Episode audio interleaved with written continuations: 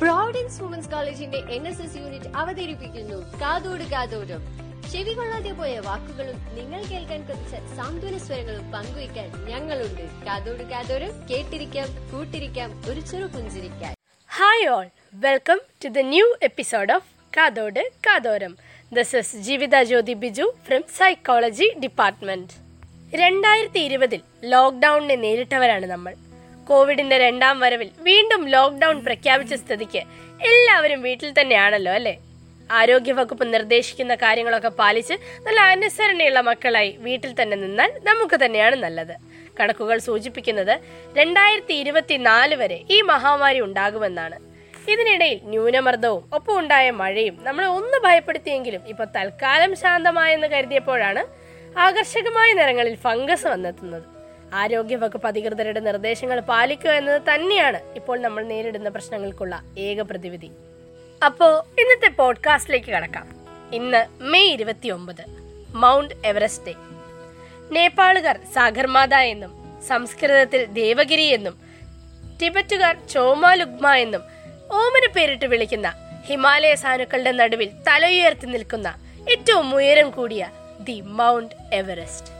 ഹിമാലയം എന്നത് ഒരു ലഹരിയാണ്. ആത്മീയതയുടെയും കാഴ്ചകളുടെയും സാഹസികതകളുടെയും ഒരു ലഹരി. ഒന്നോർത്തു നോക്കൂ ഭൂമിയിൽ ഒരു മനുഷ്യന് നടന്നു കയറാൻ സാധിക്കുന്നതിൽ ഏറ്റവും ഉയർന്ന പ്രദേശം. ഇനി ഒരൽപ്പം ചരിത്രമാകാം. അറുപത് ദശലക്ഷം വർഷങ്ങൾക്ക് മുൻപ് ഇന്ത്യൻ യുറേഷ്യൻ ഫലകങ്ങളുടെ കൂട്ടിയിടി മൂലമാണ് എവറസ്റ്റ് രൂപം കൊണ്ടത് എന്ന് പറയപ്പെടുന്നു. ഈ ബലം ഇപ്പോഴും എവറസ്റ്റിന്റെ വളർച്ചയ്ക്ക് കാരണമാകുന്നുണ്ടെന്നാണ് പഠനങ്ങൾ തെളിയിക്കുന്നത്. ഒരു വർഷത്തിൽ ഒരു ഇഞ്ചിന്റെ നാലിലൊന്ന് എന്ന അളവിൽ എവറസ്റ്റ് വളരുന്നുണ്ട്. ആയിരത്തി എണ്ണൂറ്റി അറുപത്തി അഞ്ചിൽ സർവേയർ ജനറൽ ഓഫ് ഇന്ത്യ ആയിരുന്ന ആൻഡ്രൂ വേർഡിന്റെ നിർദ്ദേശപ്രകാരം അദ്ദേഹത്തിന്റെ മുൻഗാമിയായ ജോർജ് എവറസ്റ്റിന്റെ സ്മരണാർത്ഥമാണ് അതുവരെ പീക്ക് ഫിഫ്റ്റീൻ എന്ന പേരിൽ അറിയപ്പെട്ടിരുന്ന കൊടുമുടി മൗണ്ട് എവറസ്റ്റ് എന്ന പേരിൽ നാമകരണപ്പെട്ടത്. ആയിരത്തി തൊള്ളായിരത്തി അമ്പത്തി മൂന്ന് മെയ് ഇരുപത്തി ഒമ്പതിനാണ് ആദ്യമായി മൗണ്ട് എവറസ്റ്റ് മനുഷ്യന്റെ മുന്നിൽ തലകുനിക്കുന്നത്. Sir Edmund Hillary Tenzing Norgay എന്നീ രണ്ട് വ്യക്തികളാണ് ആദ്യമായി മൗണ്ട് എവറസ്റ്റ് കീഴടക്കുന്നത്. ഇരുപതാം നൂറ്റാണ്ട് വരെ പലരും കെണിഞ്ഞു പരിശ്രമിച്ചിട്ടും നടക്കാതെ പോയ കാര്യമാണ് ആയിരത്തി തൊള്ളായിരത്തി അമ്പത്തി മൂന്നിൽ എഡ്മണ്ട് ഹിലാരിയും ടെൻസിംഗ് നോർഗയും നടത്തി കാണിച്ചു കൊടുക്കുന്നത്.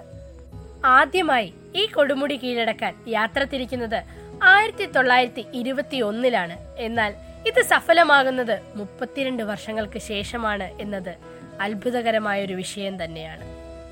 മുപ്പത്തിരണ്ട് വർഷങ്ങളുടെ വലിയ ഇടവേള ഉണ്ടാകാൻ കാരണമായി കണക്കാക്കപ്പെടുന്നത്. ഇതിന്റെ അഗ്രഭാഗത്തേക്ക് എത്താൻ ഉപയോഗിക്കുന്ന വഴികൾ തന്നെയാണ്. എവറസ്റ്റ് കയറാൻ മനുഷ്യർ പതിനേഴ് വഴികൾ ഇതിനോടകം കണ്ടെത്തിയിട്ടുണ്ട്. ഏറ്റവും കൂടുതലായി ഉപയോഗിക്കുന്നത് രണ്ട് വഴികളാണ്. സൗത്ത് റിഡ്ജും നോർത്ത് റിഡ്ജും. ഇതിൽ ആദ്യമായി എവറസ്റ്റ് കീഴടക്കി ചരിത്രം തിരുത്തിക്കുറിച്ചവർ കടന്നുപോയത് സൗത്ത് റിഡ്ജിലൂടെയാണ്. ഈ വഴി നേപ്പാളിലൂടെയാണ് കടന്നു പോകുന്നത് പർവതാരോഹകരുടെ പേടി സ്വപ്നമായ കുംഭോ മഞ്ഞുവീഴ്ച സൗത്ത് റിഡ്ജിലാണ് കാണപ്പെടുന്നത്. എങ്കിൽ കൂടി കുറഞ്ഞ ദൂരവും നോർത്ത് റിഡ്ജിനേക്കാൾ സാഹസികത കുറഞ്ഞ വഴിയും സദേൺ റിഡ്ജ് ആയതിനാൽ കൂടുതൽ പർവതാരോഹകരും സദേൺ റിഡ്ജിനെയാണ് ആശ്രയിക്കുന്നത്. ടിബറ്റൻ ഏരിയയിലൂടെ കടന്നുപോകുന്ന നോർത്ത് റിഡ്ജ് പർവതാരോഹകർക്ക് സമ്മാനിക്കുന്നത് കഠിനമായ യാത്രയാണ്. അതിന് കാരണമായി ഭവിക്കുന്നത് ഹിമക്കാറ്റും മഞ്ഞുവീഴ്ചയും തന്നെയാണ്. എവറസ്റ്റ് കീഴടക്കാൻ അനുയോജ്യമായ മാസം മെയ് ആണ്. മൊത്തം നാൽപ്പത് ദിവസം. താഴ്വാരങ്ങളിലും ബേസ് ക്യാമ്പിലും മറ്റുമായി ചിലവഴിക്കേണ്ടി വരും. ആയിരത്തി തൊള്ളായിരത്തി തൊണ്ണൂറ്റി ഒമ്പത് വരെ ആയിരത്തി ഒരുന്നൂറ്റി അറുപത്തി ഒമ്പത് പേരാണ് എവറസ്റ്റ് കീഴടക്കിയിട്ടുള്ളത്. അതിൽ നൂറ്റി എൺപത് പേർക്ക് മരണവും സംഭവിച്ചിട്ടുണ്ട്. ഇവിടെ മറ്റൊരു കൂട്ടരുണ്ട് ചെർപ്പകൾ. എവറസ്റ്റ് കൊടുമുടിയുടെ താഴ്വാരങ്ങളിൽ താമസിക്കുന്ന ടിബറ്റൻ ഗിരിവർഗങ്ങൾ വഴികാട്ടികൾ.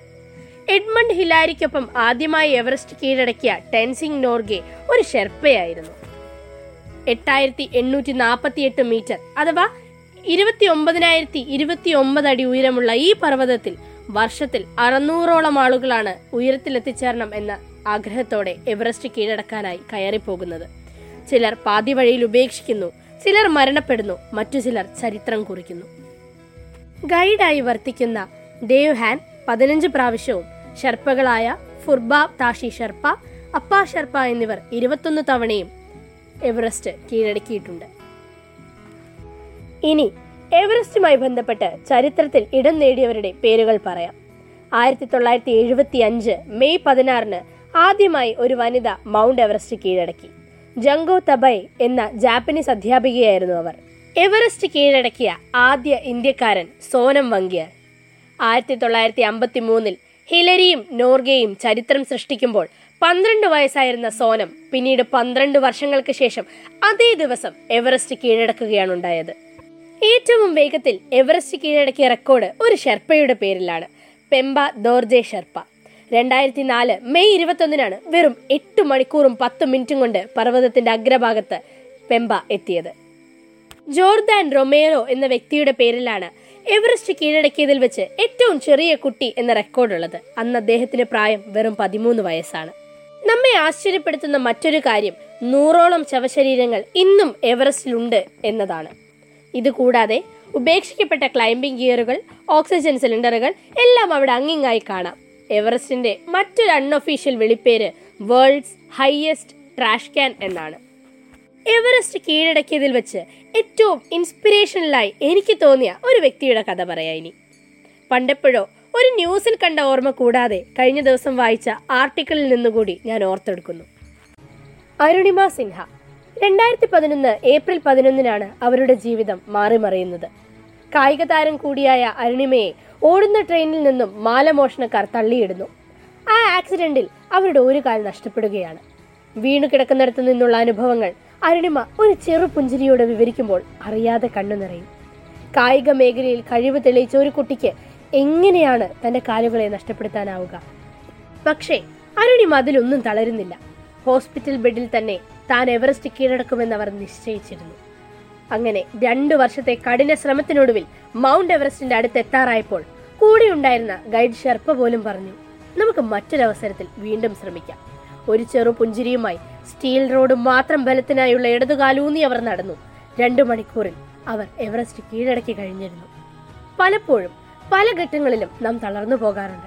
ഭയന്ന് പിന്മാറാറുണ്ട്. ഞാൻ ഉൾപ്പെടെയുള്ള ഒരുപാട് പേർക്ക് ഇൻസ്പിറേഷനാണ് അരുണിമ സിൻഹ. എവറസ്റ്റ് കീഴടക്കിയ ആദ്യ ഇന്ത്യൻ വനിത ബജേന്ദ്രി പാലിന്റെ കഥയും വളരെ ഇൻസ്പയറിംഗ് ആണ്.